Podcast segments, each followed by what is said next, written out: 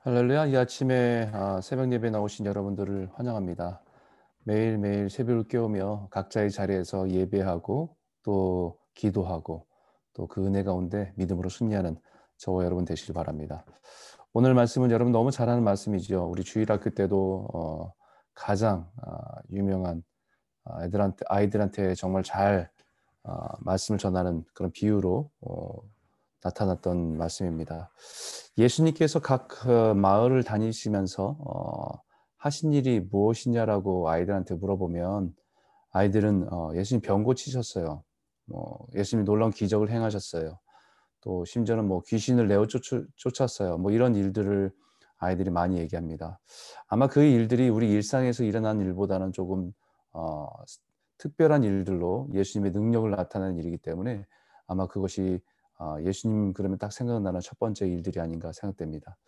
그러나 우리가 더, 더 정확하게 우리가 구별할 필요가 있는 것은 아, 예수님은 하나님의 나라를 선포하시고 복음을 전하시기 위해서, 위해서 오신 것입니다.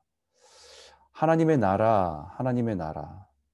이 땅에 살지만 하나님의 나라를 소망하고 하나님의 나라에 대해서 바라보게 하고 우리가 그 믿음을 가지고 살아가라고 우리에게 그 복음으로 초대하시기 위해서 우리를 구원하시기 위해서 오신 말씀이죠.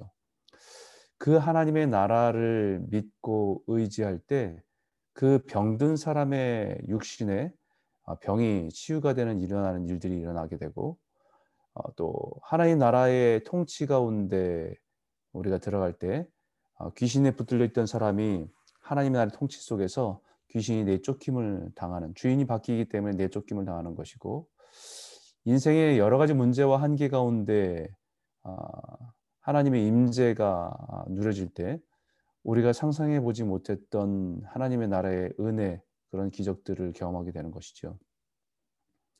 정말 중요한 것은 어, 하나님의 나라의 선포와 복음입니다. 그러나 많은 사람들이 이것을 놓치죠. 어, 눈에 보이는 신기한 기적에 매료되고 지금 당장 내 인생의 문제 해결에 급급할 때 정작 하나님의 나라의 복음을 놓치고 살아갈 수 있기 때문입니다. 예수님께서 그 하나님의 나라를 선포하실 때는 늘 비유로 말씀하셨는데 그 이유에 대해서 10절이 이렇게 말합니다. 하나님의 나라의 비밀을 아는 것이 너희에게는 허락되었으나 다른 사람에게는 비유로 하나니 이는 그들로 보아도 보지 못하고 들어도 깨닫지 못하게 하려 함이라. 하나님의 나라에 대한 것은 하늘의 비밀이라고 하는 겁니다. 비밀입니다. secret 또 신비라는 거죠. 이 비밀은 암호가 있어야 풀리는 겁니다. 예수 그리스도를 통해서 깨닫게 되고 예수 그리스도를 통해서 어, 보게 되는 것들. 성령이 우리 안에서 깨닫게 하실 때에 열리는 것이 하나님의 나라의 비밀이죠. 그 중에 한 비유가 오늘 읽은 우리가 읽은 씨 뿌리는 사람의 비유입니다. 아,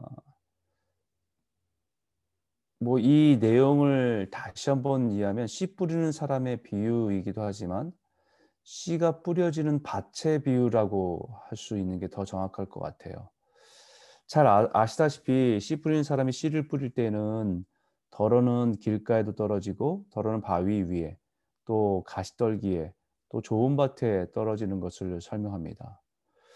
그 떨어진 어, 씨들은 상황에 따라서 길가에 떨어진 씨는 사람에게 밟히거나 공중의 새들이 날아와 먹어버리고 바위에 떨어진 씨는 습기가 없어서 말라버리고 가시떨기 속에 떨어진 씨는 가시와 함께 자라서 기운을 다 빼앗아 버리고 비로소 좋은 땅에 떨어진 씨가 아, 열매를 맺게 되는 30배, 60배, 100배의 열매를 맺게 된다는 비유입니다. 그러시면서 어, 뒤에 이렇게 말씀하시지요.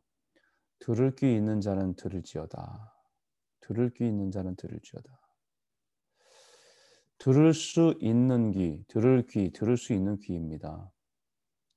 이것은 소리로 듣는 것이 아니라 성령으로 듣게 하시는 겁니다.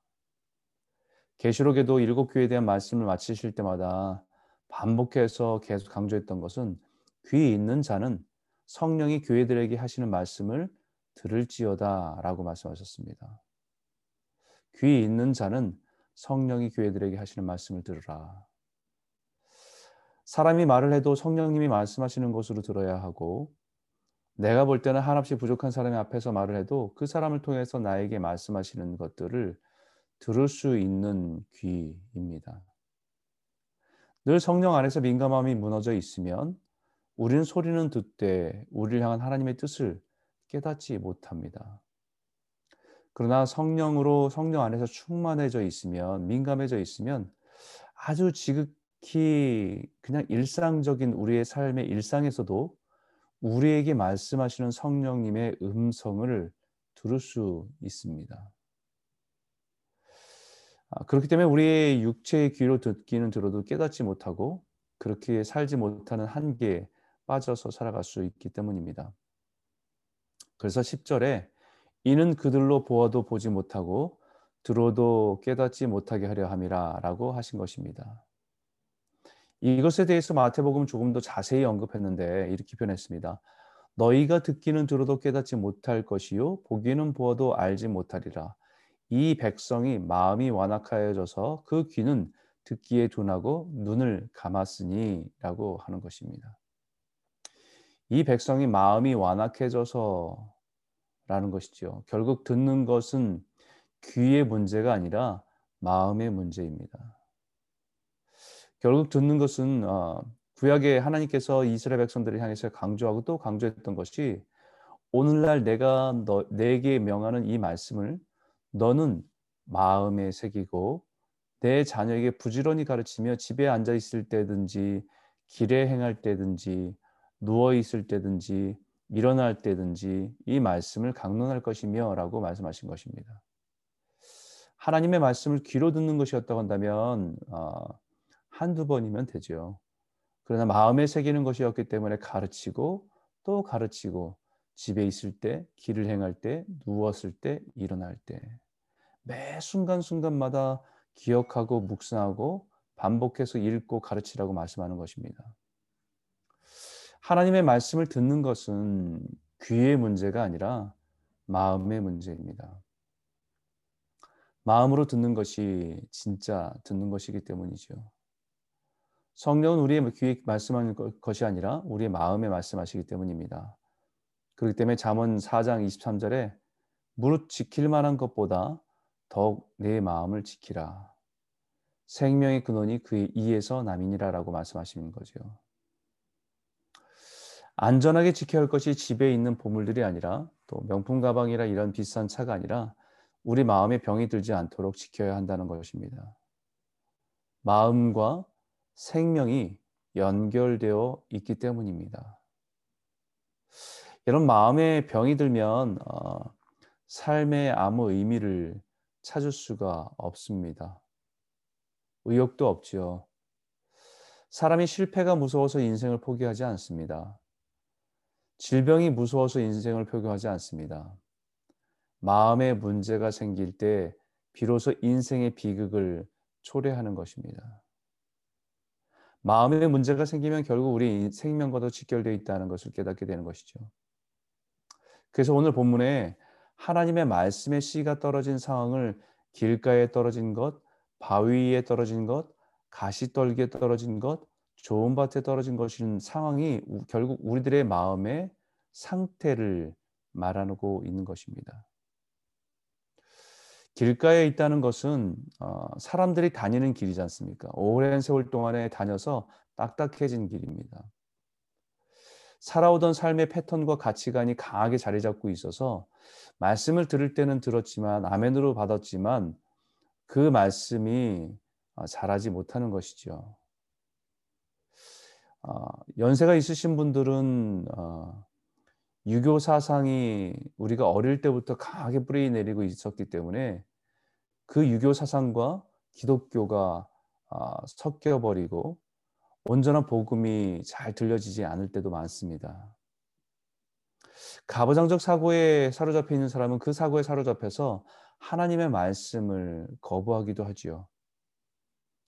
한 예로 자녀 교육에 대해서도 세상 사람들 말하는 것에 사로잡혀 있는 사람은 자녀가 하나님의 선물이고 하나님의 말씀으로 양육하고 키워야 한다는 그 사실을 어, 거부하고 자기의 방식, 세상의 방식으로 자녀를 키우게 됩니다. 바위 위에 있다는 것은 말씀을 들을 때는 기쁨으로 받지만 결국 뿌리가 내리지 못하고 인생의 시련과 어려움이 오면 복음을 거부하게 된다고 말합니다. 마음이 딱딱하고 완악해져서 말씀이 뿌리를 내리지 못한다는 것이죠. 마치 바로처럼 하나님께서 모세를 통해서 기적을 행하신 일을 보면서도 수없이 눈앞에서 일어난 일들을 보면서도 하나님의 살아계신 역사하심을 보고 듣고도 그 마음이 완악해져서 오히려 하나님을 대적하는 자와 같습니다. 가시떨게 떨어졌다는 것은 말씀을 들은 자나 결국 그 마음이 이 세상의 염려, 재물, 향락에 빠져서 마음을 빼앗긴 사람입니다. 아무리 좋은 하나님의 말씀을 들어도 가시떨기와 함께 자라기 때문에 양분이 다 공급되지 못해서 자라지 못하는 것과 같습니다. 하나님의 말씀을 들었어도 자라지 못합니다. 수년, 수십 년 동안은 수많은 말씀을 들었어도 그 말씀으로 인한 삶의 변화를 경험해 보지 못할 수 있습니다.